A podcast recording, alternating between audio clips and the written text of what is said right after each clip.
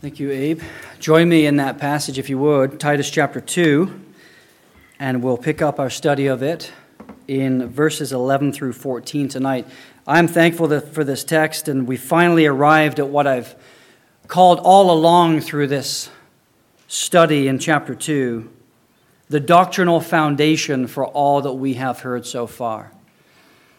Looking forward to opening this text up for us the focus in the last few sermons, as you remember, has been on the content of chapter 2 in verses 2 to 10, and we've looked at how everyone in the church on Crete has been exhorted toward godly living. We've noted Paul's concern that Titus teach not just sound doctrine, but what accords with sound doctrine, what flows out of a knowledge and application of the sound doctrine that that church was beginning to embrace as it grew in the Lord Jesus Christ. The point that we've heard time and time again as we've opened up chapter 2 is that if people on Crete claim to believe the gospel, their lives should look markedly different from their unsaved friends and family members. We've seen people of every age and arena of life, whether in the church, in the home, or in the workplace, addressed from this text in chapter 2 to ensure that they knew from the pulpit and from house to house as Titus would go about his ministry that their lives needed to look different because of the grace of God that was revealed in Jesus Christ to them. And we've seen as part of Paul's overarching concern for the church to be a witness in the world that the instruction needed to emphasize that no charge could be brought against them, against the Word of God, the Son of God, or the people of God. There needed to be a consistency in the church such that the world could look inside the church and see something different from that which was outside on account of how God's grace has touched each heart of every person. We've been very, very aware as we have gone through this letter so far that some ungodly men had taken teaching roles in that church and were influencing people away from Jesus Christ and the holy living that he was calling his people to even those who were known by the end of chapter 1 as those who profess to know God but deny him by their works. It is in the midst of all of this false teaching and all of this legalism and lawlessness that Titus wants or Paul wants to make sure Titus is teaching what accords with sound doctrine. The church needs to look different, does it not? That is what we've been learning so far. And as I've said, what we'll see tonight is the underlying doctrinal foundation of everything that Paul has communicated in chapter 2 thus far. Christian men and women of all ages in the church are to live in a particular way. And it's boiled down to this. We could say it quite simply that God's grace is to make a visible difference in the life of God's people. You and I need to be convinced as we leave here from the study of this text tonight that God's grace makes a difference such that we would demonstrate Christ like character in every arena of life, at every age, wherever we would go, inside and outside the church, as we seek to understand and apply the gospel, not just understand it as head knowledge that passes a Sunday school exam, but wove, woven into our lives as a, an applied set of beliefs such that people would see the impact of the gospel in our lives see that God's grace has been manifest among us, to see that God's grace makes a difference to us. And I'm going to suggest from our text tonight that because that grace makes a difference, our lives as members of one another at Emmanuel Baptist Church should be demonstrating change, ongoing change, as a result of Christ centered, hope filled, future oriented, grace empowered growth in godliness. That's a lot there. We're going to unpack that as we go. But I want us to be convinced that there ought to be Christ centered, hope filled, future oriented, grace empowered growth in godliness in every one of our lives here at Emmanuel Baptist Church. Let's leave here embracing that tonight. I also want to see from this text how encouraging it is for those of us engaging daily in the battle against sin. It's hard, isn't it? We meet trials of various kinds. There's temptations in this way, and that way we're being pressed inside and outside in every which way. This text is incredibly encouraging tonight as it holds out what God's grace is doing in our midst. And we're presented with the reality that change in your life, change in my life can occur on account of that grace. It is possible to live in such a way as we've been seen out, as we've been exhorted to in chapter 2, because God's grace makes a difference. Perhaps you're struggling yourself tonight with a particular sin struggle, a particular area of life that you would love to see more progress, but you're in a rut and you're discouraged. Perhaps you're walking alongside someone that meets that description. Perhaps you're walking together, exhorting one another to embrace this grace which is at work. I want you to be encouraged and even equipped to persevere with one another tonight as we open up this text and see the hope that is in there the hope that really compels us to live lives that are increasingly marked by, as I said, Christ centered, hope filled, future oriented, grace empowered growth in godliness. And again, I want to drive this point home. It's all because God's grace makes a difference. Our text for tonight is verses 11 to 14. Let me just read that so that it's familiar to us.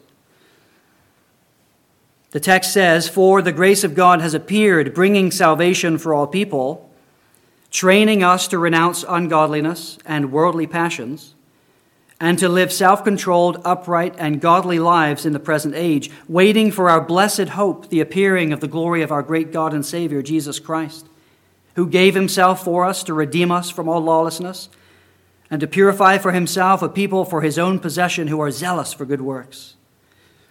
The first word in our text, right there at the beginning of verse number 11, is so small you could almost breeze by it, but it's so important. That word for, F O R. It's what connects the passage that we're looking at tonight to everything that we've studied over the past few months. Verse 1 of this chapter clearly instructed Titus to be teaching certain things, as we said, not just the doctrine that should change us, but the lifestyle that accords with that sound doctrine. Then we looked at verses 2 to 10, which opened up exactly what older men should be striving toward. Older women should be striving toward as they coached or mentored the younger women. And we see also the life impact that younger men should see as a result of the gospel intersecting with their lives. Let us not forget what we have studied in verses 2 through 10. Let's refresh ourselves regularly in what should mark our character, even as we proceed into the reason we should see that in our character. And that's what we're looking at tonight that reason, that doctrinal foundation, verses 11 to 14. That which we'll look at tonight is the reason for the holy living that we've been called to in verses 2 through 10. It makes a difference. The gospel makes a difference to all those claiming to know God, seeking to grow into the image of his Son, and to put that Christ likeness on display. That word for then connects the call of a life to holiness that we saw before to the reasons for it that we'll study tonight. The grace of God is the phrase that appears next, and we often use theological phrases like that often without thinking of the implications and the meaning of them phrases. The grace of God is something that's on our lips pretty frequently. You know, by the grace of God, I'll be such and such. By the grace of God, I'll be in such and such a place at such and such a time. It's good that we sit in this text tonight and think about what we mean, what Paul means by the grace of God as he writes this in verse number 11. The grace of God in general is his voluntary favor toward us, isn't it? It's that undeserved goodwill toward us, something that He's not obligated to show because He is holy, set apart, absolutely worthy of worship, and we are not. We're completely deserving of judgment. Nevertheless, He bestows His goodwill, His grace upon us, even as we're told in this text. Sometimes we refer to as common grace, don't we? You may remember the Lord's words in Matthew chapter 5 as He's teaching on God's love to those wicked and righteous persons alike. In Matthew 5 45, the common grace of God is revealed in a statement that Jesus said, He, God the Father, makes His sun rise on the evil and on the good. and sends his rain on the just and on the unjust. That's common grace. That's grace that's common to all. Completely undeserving, but receiving it nevertheless. Psalm 145, verse 9 says that the Lord is good to all and his mercy is over all that he has made. That is another statement of God's common grace. But that common grace is distinct from the saving grace that Paul is talking about in our text tonight. Paul here refers to in verse 11 the saving grace of God, which God chooses to freely bestow upon those whom he has chosen to do so. He sets his sovereign, gracious, loving choice to love a certain group of people and thus displays his saving grace. Under that label of saving grace, we often hear terms of forgiveness. These are gifts that God gives, like justification, reconciliation, adoption, sanctification, how he works progressively in us by his Spirit to make us more look like his Son all these things under the umbrella of saving grace. I don't think we can ever talk too much about God's common grace, but especially His saving grace. Think of it with me for a minute. Forgiving grace, under that umbrella, is what a sinner receives when he repents of his sins, places childlike faith in Jesus Christ, to be cleansed of all of his sins, to know beyond a shadow of a doubt that Jesus Christ has paid the full weight, the full debt of his sins against a holy God. Knowing that every sin's penalty has been paid in full. That same believer, the one who has experienced God's saving grace, the one who's been given that faith to believe, is justified declared righteous before God, no longer clothed in his own wretched sinfulness, but clothed instead in the righteousness of Jesus Christ, able to stand full and free before God and receive the grace he needs to change. And isn't it true that that forgiven, justified believer is also reconciled to God? All enmity between the sinner and God removed, the two brought together that believer adopted into his family, becoming a legal heir of all that he owns, in the knowledge that God is now working powerfully in him by his saving grace, his sanctifying grace, to make him look more like his son. Again, can we ever talk too much about that grace? We do well to think on these things. See in verse 11 with me that this saving grace is said to have done something. Verse 11 says that God's grace has done something. There's a past tense aspect of this grace. What has God's grace done? The text says, The grace of God has appeared. In what or whom has that grace appeared? I think we know the answer if we've been in this church for long enough. The saving grace of God has appeared or has been revealed through and in Jesus Christ himself. John tells us that he is the Word who became flesh and dwelt among us, and we have seen his glory, glory as of the only Son from the Father, full of grace and truth. What a wonder that God has revealed his grace to us in such a way, even at such a cost to himself. Giving his only Son, the eternal flesh, or the, sorry, the eternal God, becoming enfleshed in a human body that he might enter space and time to deal with our sin issues. Giving up that worship that he enjoyed, surrounded by angels, having perfect fellowship with the Father within the Trinity alongside the Spirit. But the grace of God has appeared in Jesus Christ in space and time, bringing salvation for all people. Paul is not here teaching in verse 11 in that phrase, bringing salvation for all people, that every sinner will always be saved. That would be what we call universalism. The affirmation that every sinner everywhere at all times is heresy. It's universalism. That is not what is meant by this term. Over in chapter 1, verse number 1, Paul has already referred to God's elect. So Paul can must not be mis- misconstrued here as being a universalist. Elsewhere in the New Testament, he's very clear that God has chosen to save a people on whom he has set his electing love. He is saying through this text That sinners of every stripe, sinners of every kind, can be saved from the penalty of sin by the grace of God revealed in Jesus Christ. God's saving grace in Christ was revealed for people of all ages and every arena of life. And that would have been good news for those in Crete, wouldn't it?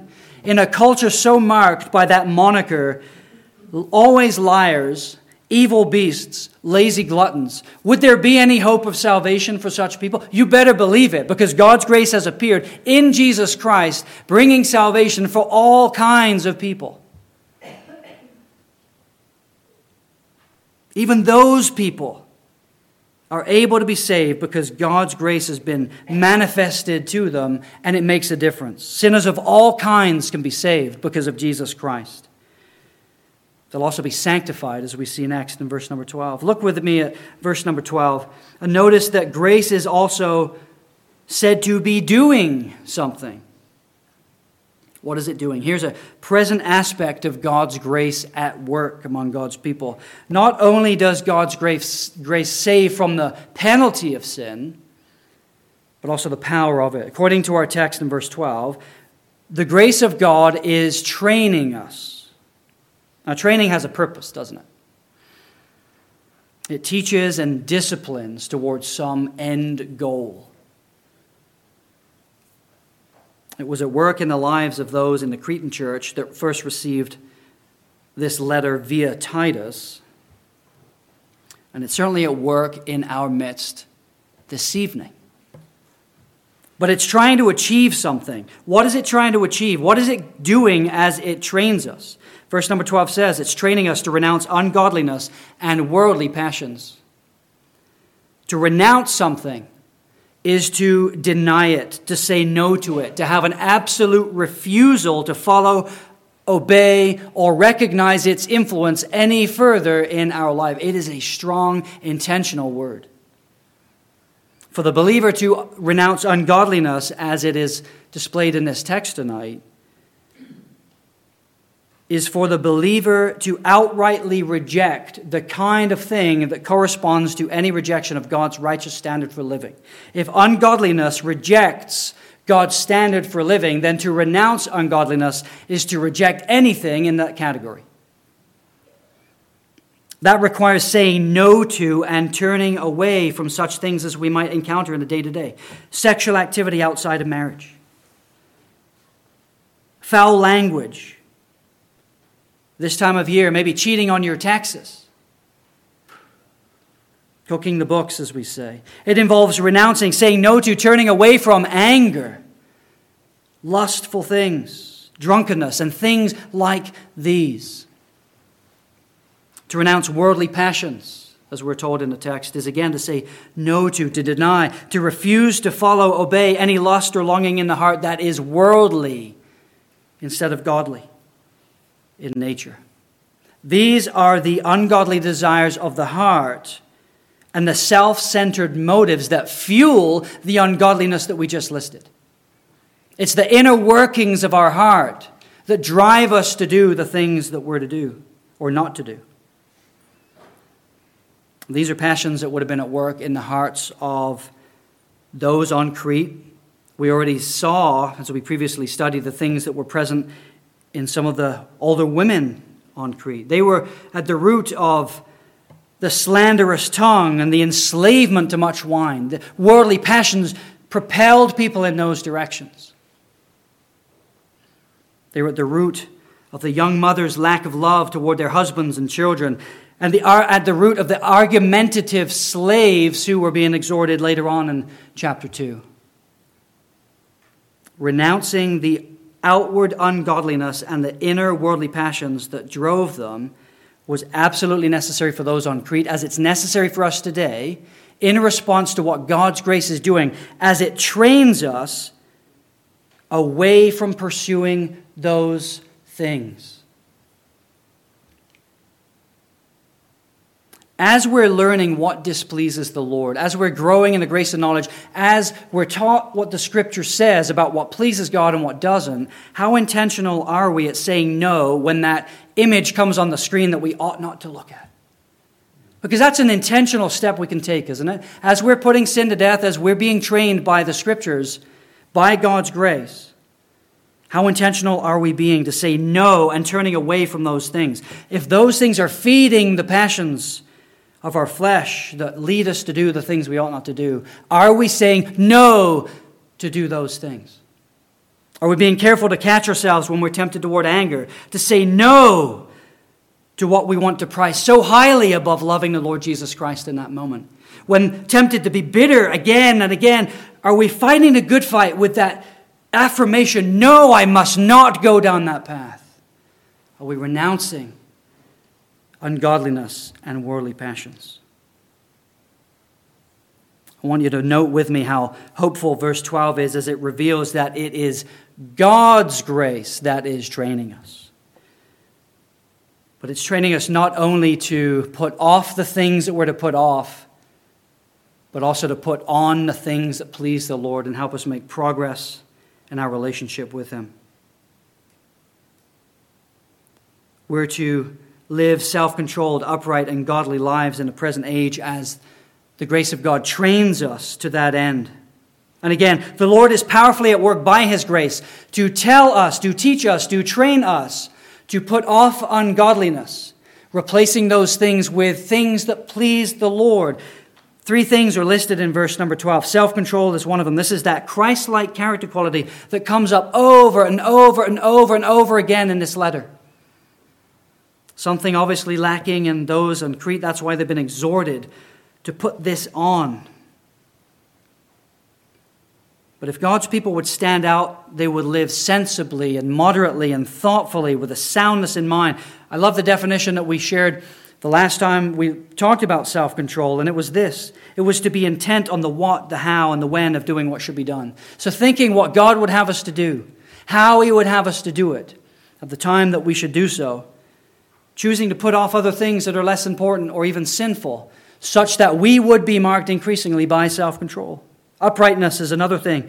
This character quality speaks of outward conduct toward one's neighbor. It's honesty, it's justice, it's integrity in dealing with others in an upright, godly kind of way. Finally, godly living. Here we see the relationship dynamic between the saved person and God Himself. There is a growth in godliness, a longing to please God, a desire, increasing desire to live a life marked by reverence and respect for God Most High. William Hendriksen notes, he's a commentator that puts some helpful comments as he studied this passage. He notes that God's grace is transforming a Christian in relation to himself, to his neighbor, and to his God. That threefold wonderful transformation that God's grace is training us toward. Because as we've said, as I'll continue to say, God's grace makes a difference.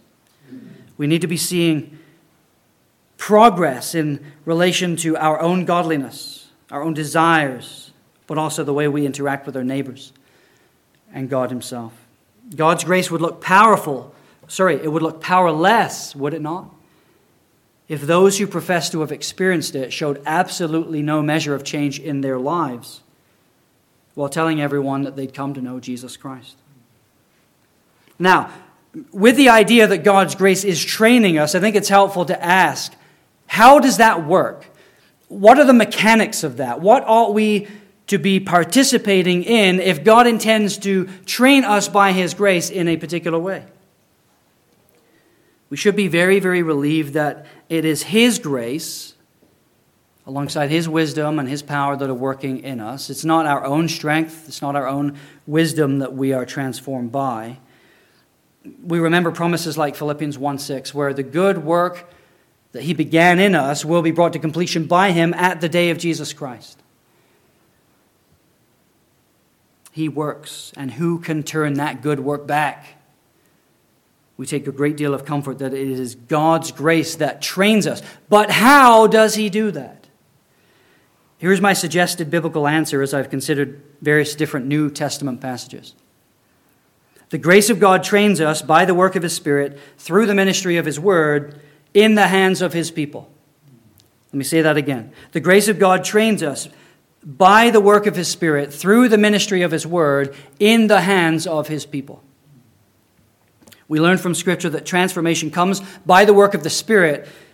It's very clear in passages like 2 Corinthians 3, verse 18. There, Paul says that we all, with unveiled face, beholding the glory of the Lord, are being transformed into the same image from one degree of glory to another. For this comes from the Lord, who is the Spirit. The Spirit works to make this change happen. And of course, it should be no surprise to us that the grace of God trains us through the ministry of God's word, because all scripture, 2 Timothy 3:16, is breathed out by God. It's as if it's the very word of God itself. And profitable for teaching, for reproof, for correction. And here's an important word for training in righteousness. That is what the word of God is sufficient for. The Lord is perfect in his work to open up his word to us and convict us when our outward manner of living and the inward desires that propel us in the wrong direction are shown to be out of his will. As we read in Hebrews 4, verses 12 to 13, the Word of God is living and active, sharper than any two edged sword, piercing to the division of soul and spirit, of joints and of marrow, and discerning the thoughts and intentions of the heart. He opens us up, He lays us bare. His word reveals the, the thoughts and intentions of the heart. And He's always changed at the heart level, isn't He? He's always concerned about that being the place of change, not just outward conformity to a new set of behaviors, but change at the heart level. That's what causes a person to renounce ungodliness and worldly passions that drive them. That's what changes us. That's what we need to be changed at the level of as the Spirit works through His Word to convict us and train us in the way that we should go. Even as we've been learning in Wednesday nights in our Instruments of the Redeemer's Hands curriculum, God has called His people to be involved in this training, has He not?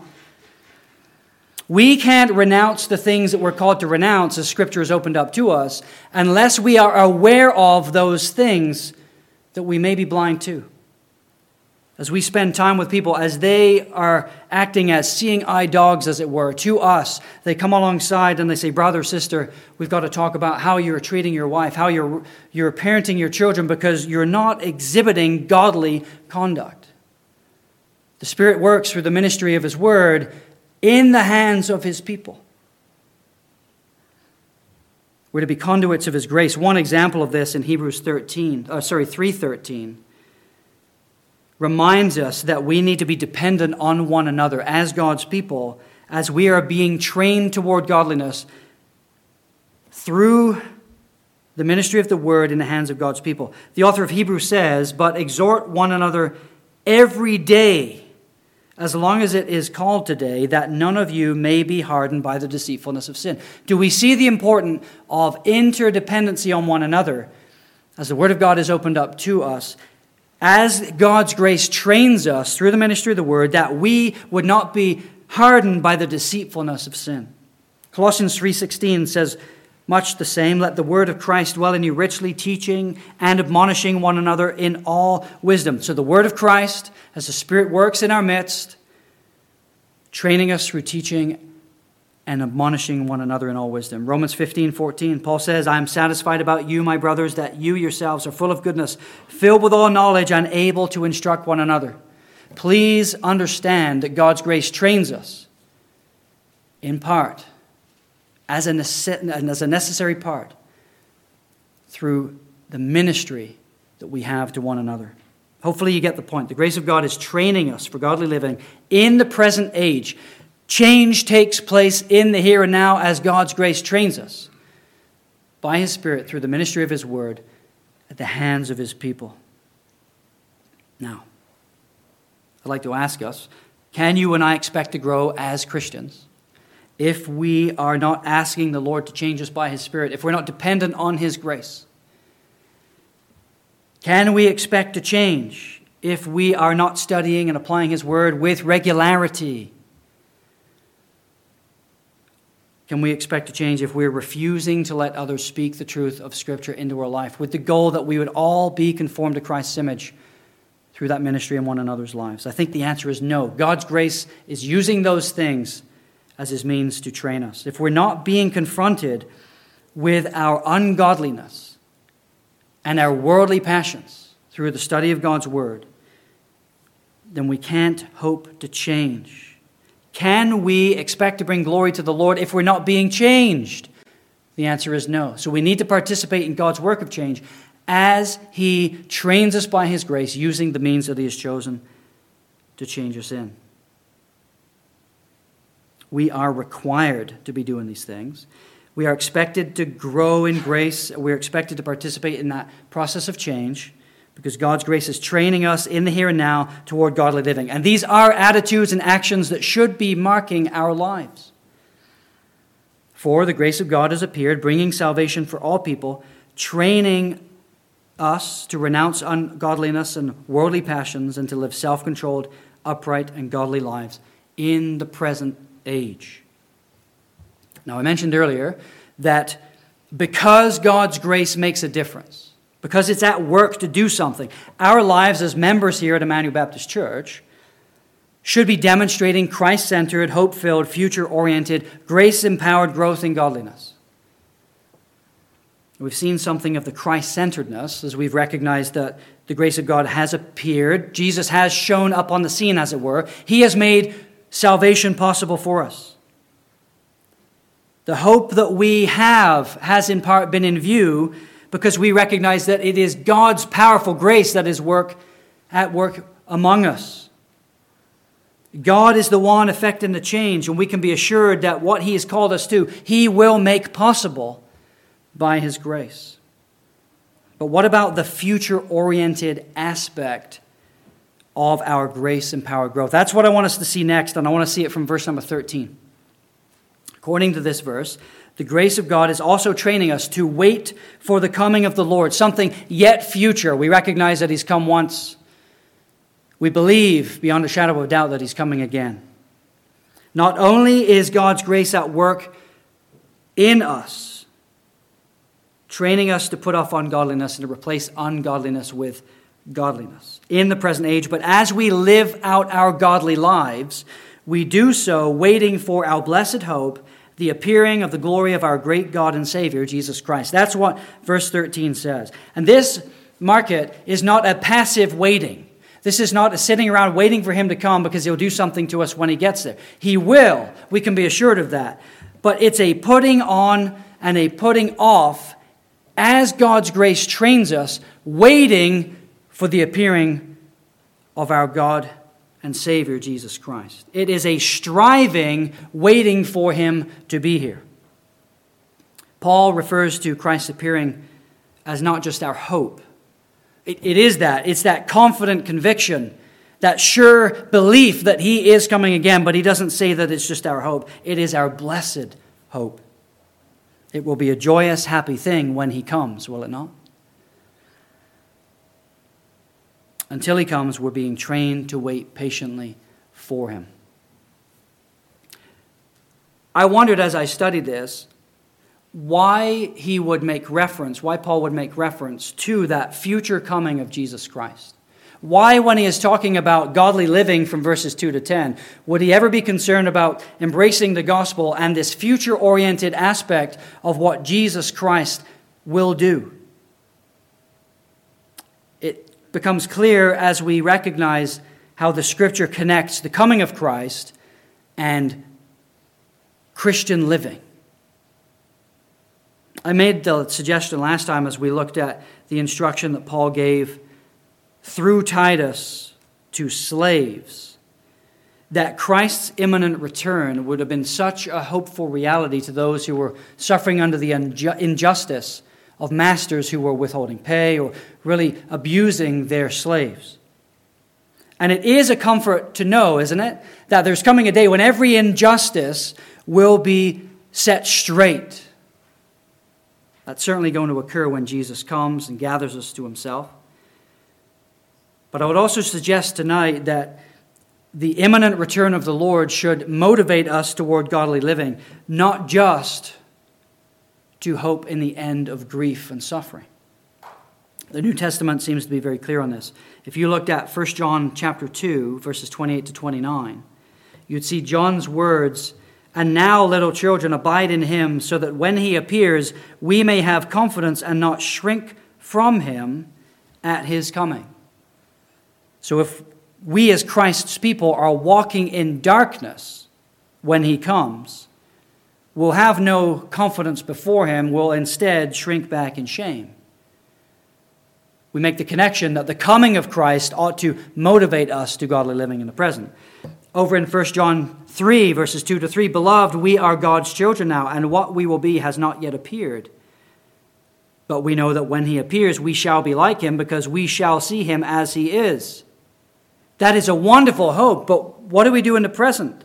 Everyone who thus hopes in him purifies himself as he is pure. Again, there is a present motivation toward godly living with a future oriented perspective to our salvation. If we would meet him with confidence when he comes in the future, we will be purifying ourselves as he is pure. What a difference that would make to what we look at on the internet when the door's closed. Because if we knew that Jesus was coming back at that next mouse click, we wouldn't click that mouse. What a difference it would make if we consider our wives and the relationship we have with them, our husbands, the relationship we have with them, our children, and how our harshness, how our selfishness would be transformed if we imagined that Christ could come back at any time and ask us to give an account for how we just reacted, how we would be active in the body of Christ, knowing that we need to be found living for Him, busy about the Lord's business when He comes.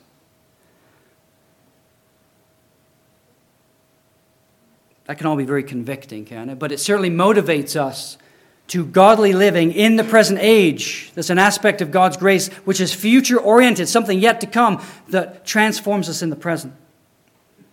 The return of Christ is a hopeful reality to dwell on, isn't it? We long for his return.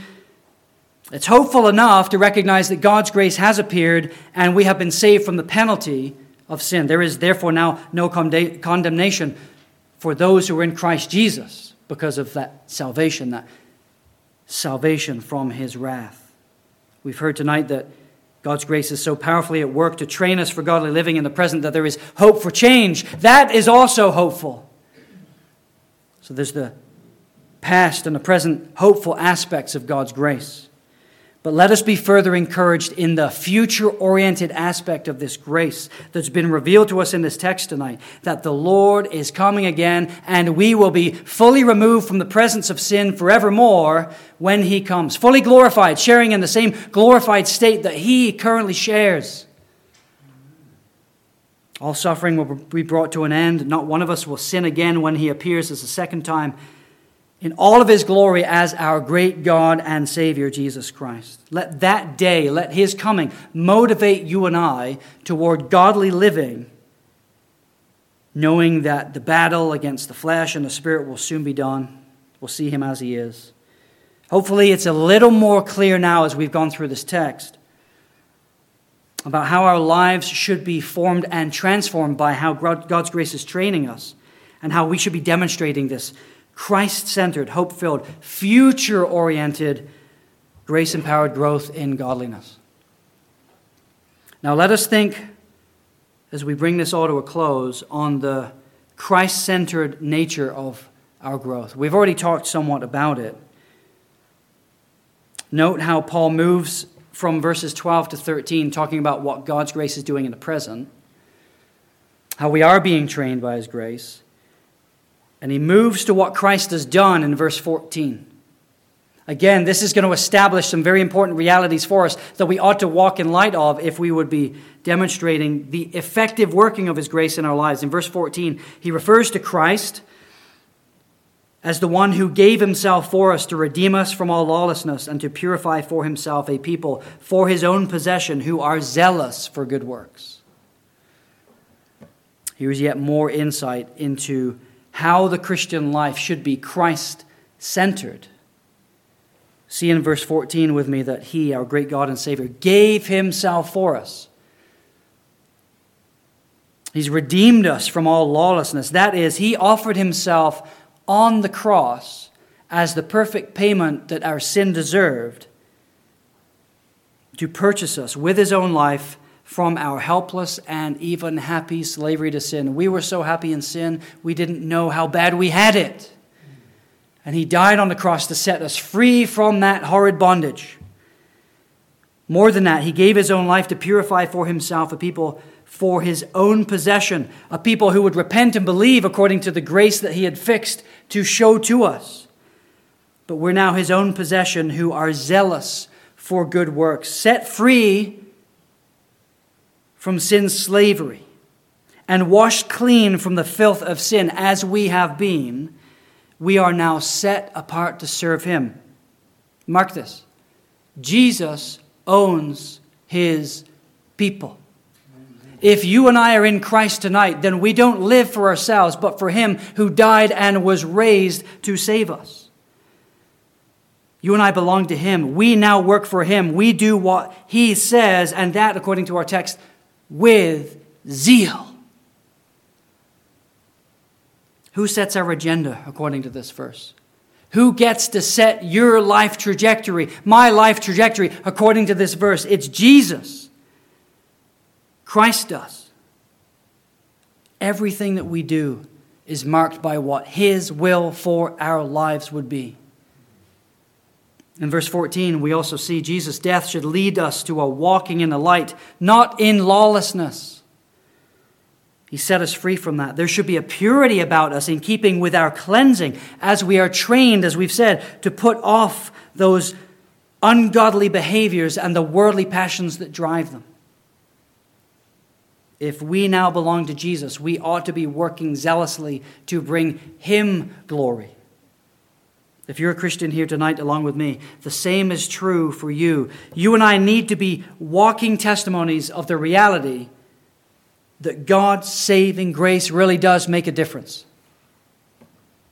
This has been such a rich text. It comes on the heels of some real, real confrontational passages, doesn't it? We've been challenged as we've gone through chapter 2. That is good. That is in part how God trains us by His grace. It is good for us to be disciplined by God's word. As we've looked at chapter 2 together, we've received a lot of important instruction in what our lives should be marked by if we're to demonstrate that God's grace is truly at work in our lives. And what we've seen tonight, as I've said, is the, the engine that drives all of that holy living. That word for that we looked at at the beginning connects the call to a life of holiness to the doctrine that makes it necessary, but not only necessary, but possible. We recognize how hopeful this is because God's grace compels us toward holy living. It necessitates that we demonstrate how holy He is in response to the grace that He's shown us, but it also reminds us that it is possible to change. The Lord saves, He also sanctifies. He's training his people to renounce ungodliness and worldly passions and to live self controlled, upright, and holy lives in the present age, in the here and now, in our homes, in the car rides home, as we await patiently for his return. Let's be encouraged tonight as we recognize that, yes, holy living is necessary, but holy living is possible because God's grace is making it happen among us.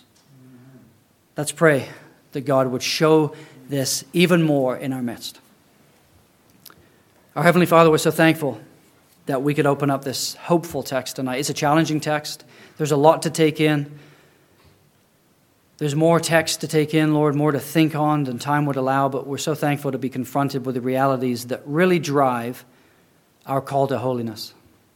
We want to put your glory on display, and we recognize that that comes from an embrace of the gospel, an active working out of the truths that we've studied tonight about what Jesus has done. He has appeared bringing salvation for all people.